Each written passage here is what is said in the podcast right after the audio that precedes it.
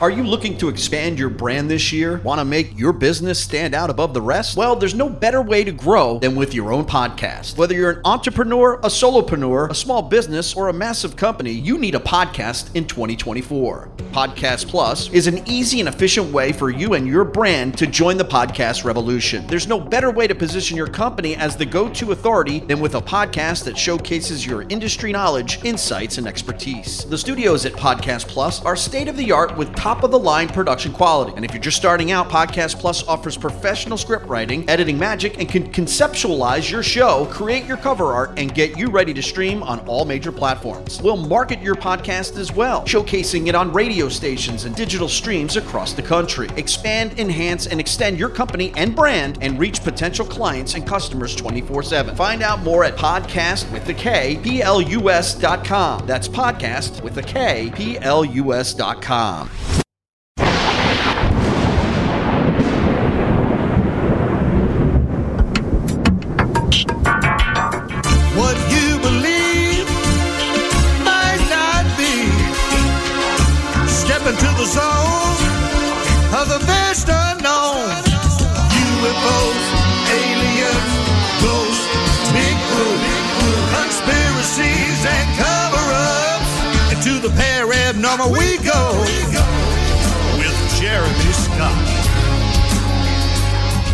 From the cold, dark depths of a secret dungeon somewhere deep in the remote Pacific Northwest on this, the third of the weeknight extravaganza, we're going to tell some ghost stories tonight on the program because I'm in the mood for them. It's been a uh, very interesting week, to say the least.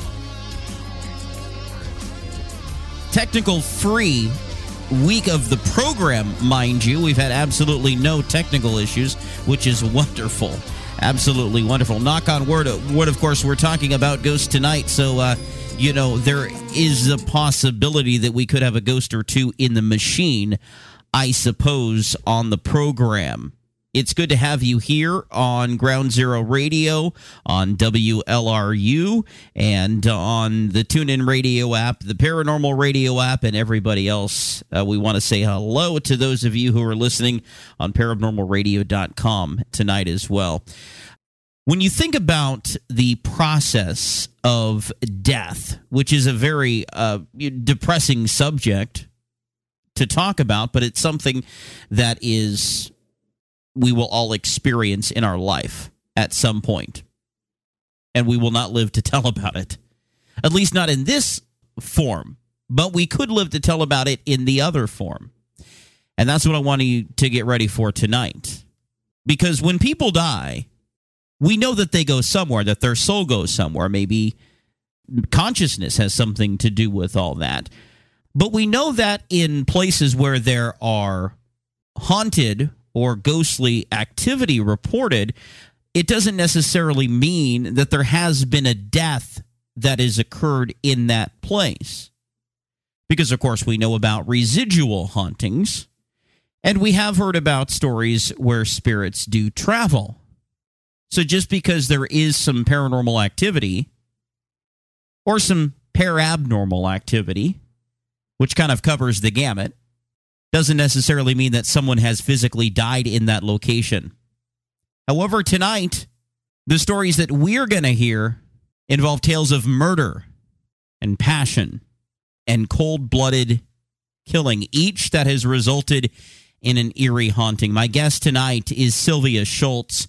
She's a ghost hunter, she's an author, and she has written the book Grave Deeds and Dead Plots. She is here in the flesh. Hi, Cynthia, uh, Sylvia. How are you? Jeremy, I am doing fantastic. How are you? It's good to be above ground. oh, you got that right. Yes, it has been a weird week all over. oh man. So yeah, let's let's uh, cap off the middle of the week by telling some ghost stories. I'm I'm down for that. I'm definitely down for that. So, how did you come across these stories? I know you've written several books about ghost stories, and in your most recent one, I think it might be fair to say you came across uh, a, what a striking trend, and and that uh, does involve death. That's exactly right. I was working on Days of the Dead, a year of true ghost stories. And yeah, it took me two years of research and 14 months of writing, but I did find a ghost story for every single day of the year. And while I was doing that research, I came across, well, I read a whole bunch of stories, and then when I found one with a specific date, I noted it. But I realized that with most of these stories, quite a lot of these stories, there was a murder involved, or a serial killer was at work, or a mass murder took place, or uh, someone just had a high speed come apart and, and killed someone in the throes of passion. So yeah, a lot of these ghost stories ended up we, we have the stories because because of true crime. The the line between true crime and the paranormal is just vanishingly thin. There's a lot of hauntings happen because of because of murder. I mean, it is when you think about it at its most simplest form.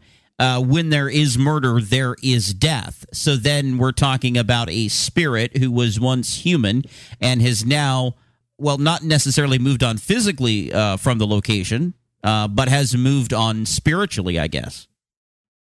Yeah, yeah. And you're right in saying that. It's not necessarily that someone was killed there, but there are some locations that are haunted because someone lost their life and they lost their life very suddenly. And perhaps they're not used to the idea yet. It's a perfect recipe for a haunting. Um, there are places that uh, that are haunted because people were killed there. There are some places that are haunted because the murderer lived there, or um, you know something like that. There are so many different ways that a place can be haunted, and uh, some of those hauntings are the result of true crime. Famous cases? Uh, would we be aware of of any of those, or are these more infamous cases? Maybe. Well, this, I'm very happy to say that Grave Deeds and Dead Plots is going to be the first in a series of true crime and haunting books. So I tried to arrange these books so that there are a couple of well-known cases in every book and some that people might not have heard of. In this first volume, we have the Villisca Axe Murders. We have the Villisca House, which is splendidly haunted. It's one of my favorite places to be. Um, I visited there several times. I spent the night there the first time I was there. Uh, yeah, that's a pretty are, notorious yeah. one. It was um, it was in, yeah. in Iowa. Uh, eight people, including six children, uh, all dead, uh, yeah. heads severed with an axe. Right, right. Well, their faces were demolished. There weren't weren't any severed heads going around, but their their faces were were pulped with the the um, the backside of the axe, and the the killer, whoever the killer was, was so focused on Josiah, the the father of the family, that he used the blade on Josiah's face. So. And so, yeah. do we know how many of them came back as ghosts? Well, that's interesting. Um, there have been people studying the Villisca case and the hauntings there for lots of years, and they seem to have made contact with the children, with Josiah and Sarah, and even sometimes with people that have been accused of the Villisca murder. The thing about the Villisca murder is that it was never solved. They um, they had a several suspects in mind, but none of them really panned out. So they have, investigators have made contact with people that might have been the murderer, but mostly the spirits that come through are the spirits of the children. And they are very eager to reach out and tell their story and just interact with the investigators. So that would be the spirits of six children. Yes, yes. Yes, Ina and Lena Stillinger and the the four more children Did they have a, a certain message that they wanted to share? Oh, um, well, it's mostly the children asking to play. They're still they're still kind of going about their lives in the afterlife and they're they're they seem to be stuck at the age they were when they passed, which is not uncommon for child ghosts.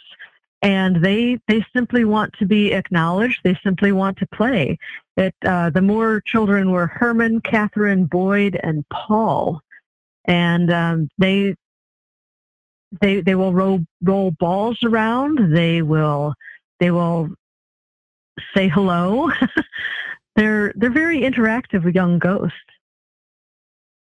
Uh, playful, uh, it would seem at times. Then, um, Yeah, as we would I'd expect. call them playful. Yeah.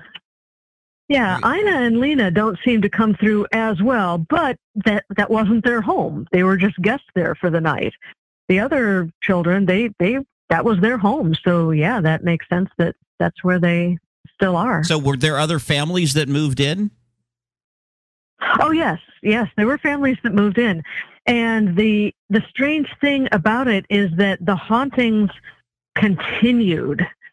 Um, it was in the mid 1960s, I believe, that um, a family moved in. There were families that lived there that the children would complain that their clothes were being moved around. And the hallmark of the Villisca murder was that all the windows and the mirrors were covered in clothing. It, it's like the murderer didn't want to be seen. Um, so that was a hallmark of the, the actual murders that took place. So these people that were living in the house, the children that were living in the house, were experiencing things that had taken place during the murders. Um, there was a, a family that moved in where there were a couple of young girls in the the family, and the mother and the father, and the father absolutely did not believe in ghosts at all. Just completely poo-pooed the idea. But his his wife and his his girls were, oh man, there's there's something not right with the house. So um, the father was the, the girls were in the parlor one day, and the father was sitting at the kitchen table, and he was uh, sharpening his pocket knife.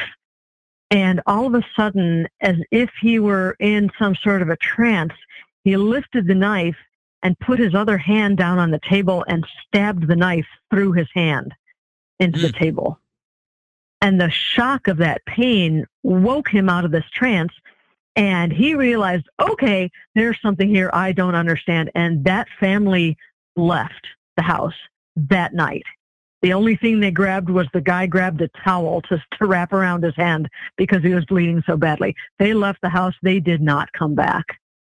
That one of the Yeah. more uh, one of the more famous instances. What about one of those that maybe hasn't seen as much press or publicity over the years?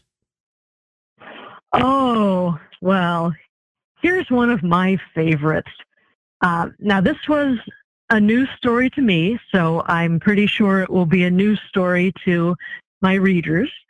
Um, once upon a time, late in the 19th century, there was a girl named Celia Rose who lived in Pleasant Valley, Ohio. Now, with a pretty name like Celia Rose living in a place called Pleasant Valley, you might be picturing a dainty girl with porcelain skin and cascades of golden curls, a demure damsel whose greatest joy would be to sit and work on her embroidery. You would be wrong. Celia Rose was a big, plain, ungainly farm girl. She um, she lived with her parents, David and Re- and Rebecca, her brother Walter.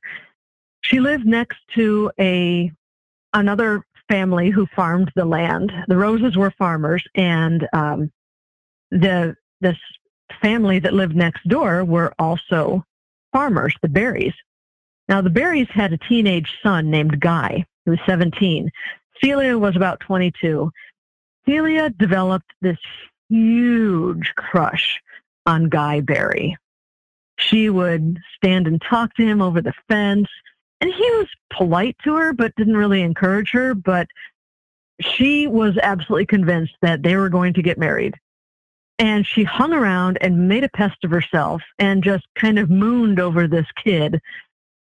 And Guy finally went to his, his father, and his father went to Celia's father and said, look, you, you have got to dissuade your daughter from hanging around my son. He's, he's starting to get annoyed. So Celia's father said, look, this is not going to happen. You need to snap out of it. You're not ever going to get together with this kid. Just knock it off. Everyone's getting annoyed with you.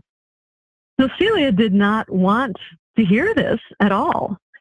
So she took rat poison and sprinkled it on her family's cottage cheese that they ate for breakfast every morning ah. and killed her mother, her father, and her brother. Her mother didn't die right away. Her mother started to get better, and um, the mother kind of had an idea what was going on. So the mother said, "Oh, you know what? We're going to have to move. We're just going to have to get out of the neighborhood. We're just going to have to move somewhere else." And of course, Celia didn't want to be parted from her beloved guy, and so she finished off the job. She made a bowl of bread and milk for her mother and poured arsenic on that too and finished the job. So, wow. yeah. Yeah. Wow. So that, the, that was new to me. yeah, no doubt. Uh, did you find a pattern uh, in, in these stories, maybe? The really delightful thing. Um, the hauntings of these stories can be very serious and frightening. They can be very gentle. They can be um, as inconspicuous as a door closing or a window opening on its own, like what happened um, with Frank Lloyd Wright's um, common law wife, Mamah. Uh, she was, and her children were murdered um, in Frank Lloyd Wright's home in um, in the Wisconsin woods. And her haunting is very gentle. It's that she was taken to a guest house on the property um, after she was killed. So since she was already dead, her spirit doesn't, it's not very active. And then you have things like the Villisca murders. Or, my goodness, for if you want a serious haunting, you only have to look at um, the, um, oh, now, now I'm losing it. Um, the uh, oh come on it's uh, bobby bobby mackey's music world that actually the haunting there that is considered one of the most haunting haunted places in the united states. Uh, there's a lot of activity. There's a lot of very dark activity especially in the basement. And that haunting actually resulted possibly from a murder. There was a uh, girl named Pearl Bryan who was killed by her boyfriend and his friend in 1896. And to dispose of her body, they they cut off her head so they she couldn't be identified, and they left her body in the woods and they threw her head down the well at the building that later became Bobby Mackey's Music World. It Wasn't that known for some mob activity back in the days? Yes, it was. Yes, it was. It was um, a slaughterhouse to begin with. That's where the well was, and to to dispose of the um, the offal and the the byproducts of the the slaughtering business. Um, the the well led straight to a river, and the, the slaughterhouse was torn down in the 1930s, and then a new building was built, and it was called the Primrose, and it functioned as a roadhouse and a speakeasy and a casino all rolled, rolled into one. The club did so well that um, the the club kind of got the attention of the Chicago mob. The owner of the Primrose Club was called Buck Brady, and uh, he did so well with his establishment that the mob kind of moved in and basically took it over.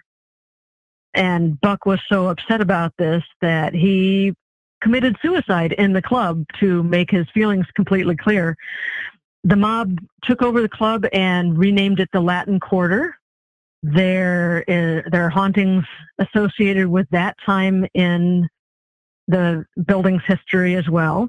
That closed in the 1950s, and the nightclub morphed yet again into a biker bar called, and I'm not making this up, it was called the Hard Rock Cafe. yeah, but this this was not you know some tourist trap. This is like a, a real bucket of blood dive that was known for random acts of senseless violence. Um, and that was shut down in the 1970s after a ser- series of fatal shootings occurred there. And in 1978, it was bought and became by, by Bobby Mackey and became a country music club. And that's when um, the owner, the owner has, Bobby does not believe in ghosts at all, but he realized that his building had this dark history and he opened it up and he allows people to investigate there and he's like, yeah, all I want to do is get on stage and play country music, but y'all can look for ghosts if you want. uh, any ghosts known so yeah, to have uh, made an appearance on stage? On stage, I don't know.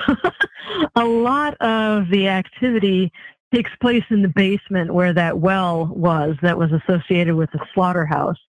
But uh, there are other places. I don't know if any ghosts have ever appeared on stage, but there are other places in the establishment that have um, activity going on. Sylvia, do you think that um, maybe what these victims who have you know met such a demise might be reaching out to I don't know share their stories, get a little sympathy, something like that? Oh, absolutely. Um, some of these are people trying to reach out, trying to make their presence known. Their lives were cut short so abruptly that they just want to be acknowledged. And then there are some hauntings that are simply residual. There's the case of Screaming Lizzie. There's a, a woman who named Lizzie Cossahall in Chicago who had a not so secret admirer named Edward Robhote. And he mooned over her. He followed her. He was he was basically a stalker before the term stalker was invented, uh, the family took out a peace bond against him, which is basically a restraining order, but he absolutely ignored that. And he ended up um, meeting Lizzie as she got off the, the, um, the uh, train, um, or the streetcar rather, when she got off of her job one night. She she was coming home from work and got off the, the streetcar and um, Edward was waiting there for her, and he just freaked out seeing her and raced towards her and um, stabbed her in the chest. And as soon as her body hit the pavement, he pulled out a revolver and stuck the barrel into his mouth and squeezed the trigger and blew his own head off and fell basically collapsed on top of her and he was dead before he landed and that has resulted in a residual haunting at the corner of Lincoln and Carmen Streets in Chicago. And when the moon is full, like it will be this weekend, um, there is the sound sound of Lizzie screaming, hmm. and that that's that's that's her nickname. That her spirit's nickname is Screaming Lizzie. She didn't even have time to say anything. She just realized she was being attacked and just started shrieking, and that's what she does through eternity. Wow. Uh, yeah. five, our phone number is 503 506 0396, and our Skype is ITP51. I'm with Sylvia Shults and she is author of the book Grave Deeds and Dead Plots. Our program tonight, Haunted to the Grave on Into the Paranormal. Uh, her website, Sylvia Shults, S C H U L T S dot WordPress dot com. We've got the link up at paranormalradio.com if you'd just like to go there and uh, navigate from there. Is there another one of the cases that you discuss maybe that uh, is is more well known? Oh gosh, yes. Here's here's one that's well known. Um, every every ghost story, every ghost hunter worth his or her salt um, has heard of the Myrtles, the haunting at the Myrtles in St. Francisville, Louisiana. It's supposed to be haunted by the ghost of Chloe, a slave who um, was threatened with being sent. She was a house slave and she was threatened with being sent to the fields and um, did not want that to happen. So she tried. She she poisoned the master and missus of the house and the children on purpose, but she kind of overdid it. She wanted to make them sick and then nurse them back to health, and she misjudged the strength of the oleander that she put into the cake, and they all died. That's the story, anyway. Um, the thing is that Chloe might not actually have existed. Um, there was no record of a an enslaved woman named Chloe at the Myrtles at any time. So we're we're not really sure how this got started, but there are there have been ghost stories at the Myrtles for a very long time. And in 1987, one of the owners saw a woman in a green turban, and Chloe is supposed to appear wearing a green turban because she had the, the, the master of the house cut her ear off for listening at doors, so that's why she was really irritated. Um, but that has nothing to do with a murder. So why is it in this book? So the reason it is that the story of the Myrtles is in this book is that there was a murder at the Myrtles. It just was not a slave poisoning people. It was an actual straight up cold blooded murder. One of the owners were uh, was William Winter, married to Sarah Winter.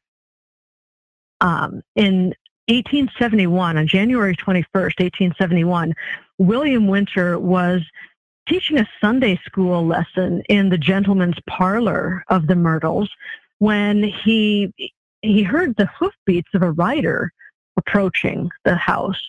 And he heard someone yelling for him to come out. And uh, he was like oh, okay well whatever. So he william walked out onto the porch and the rider shot him. William collapsed and the rider rode off and no one ever found him. No one ever found out why william was w- murdered like that. Um, that's just one of those unsolved mysteries. There's a version of the story that says that William dragged himself inside and crawled up the stairs and died on the 17th step, or that Sarah met him on the staircase and, and met him on the 17th step where he died in his she, he died in her arms. Neither of those are actually true. That's just fanciful embellishment. He actually just died on the porch where he had been shot. Pretty much um, just dropped him where he stood, and he died, died right there. So that is a ghost story that is involved with the Myrtles. It's not the one that the Myrtles is most famous for. So it's interesting to see what people pick up on and what people make into these tales of ghost lore. Some of these ghost lore stories have maybe a grain of truth, but they have nothing really to do with what actually happened, what happened with the history. I think it's fascinating. Well, Sylvia, you always write about fascinating uh, events, mostly ghosts uh, oriented. And so, if folks want to find out more, they just go to your website at sylviashults.wordpress.com, or they can find the link at paranormalradio.com. And uh, thank you so much for, for coming on. Uh, always good to chat with you. Well, thank you, Jeremy, for having me. I really appreciate it. I did want to say that it's Sylvia Shults, S H U L T S dot wordpress dot com. Thank you for that clarification. fantastic uh, conversation tonight, and I appreciate all of you being with us here on Into the Paranormal as we talk about you know things that are a little bit uh, definitely outside the box, but you know you're used to that here on the program. Tomorrow night will be no exception, friends, because uh, if you were with us earlier in the week, uh, and you know we do uh, Monday through Thursday nights in addition to our Saturday night program, and I already spilled the beans that we were going to be talking a little bit about space junk later in the week. So that must mean that that's coming up tomorrow night on the program. So if that is your kind of thing, and uh, you like to talk about space junk or you're open minded and you want to hear our discussion, uh, make sure that you come here tomorrow night uh, at this same time when we'll be doing that. We've got a deal that we're running at paranormalradio.com. Just look for the banner for the Alley Beats. You'll see me holding the Alley Beats. It's through getthetea.com. It's a two month supply, and we've got a deal that we're running right now, but it's only for September. Go to paranormalradio.com and click the banner, or you can go to getthetea.com and enter discount code Jeremy32. Again, that's getthetea.com and uh, the discount code is Jeremy32 for a two month supply of Alley Beats. All right?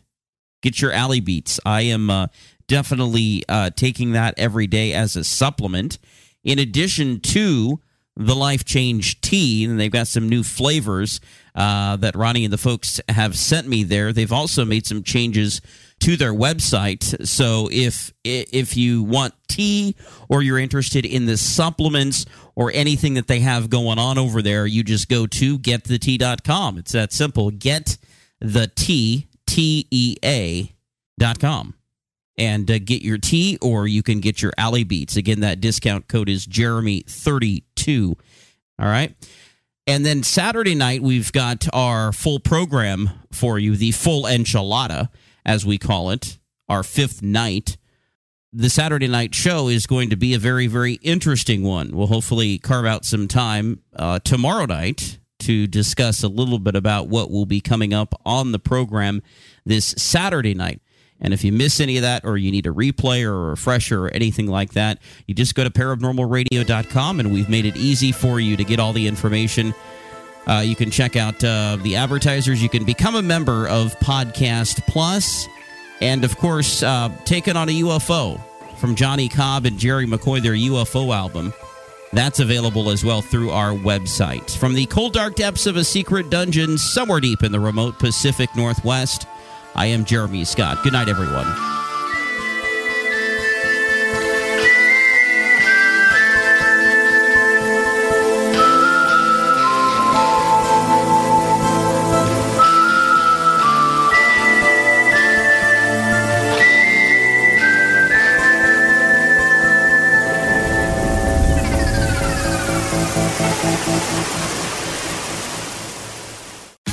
Tax day is coming. Oh, no. But if you sign up for Robinhood Gold's IRA with a 3% match, you can get up to $195 for the 2023 tax year. Oh, yeah. Sign up at Robinhood.com slash boost by tax day to get the biggest contribution match on the market. Subscription fees apply. Investing involves risk. 3% match requires gold for one year from first match. Must keep IRA for five years. Robinhood Financial LLC member SIPC.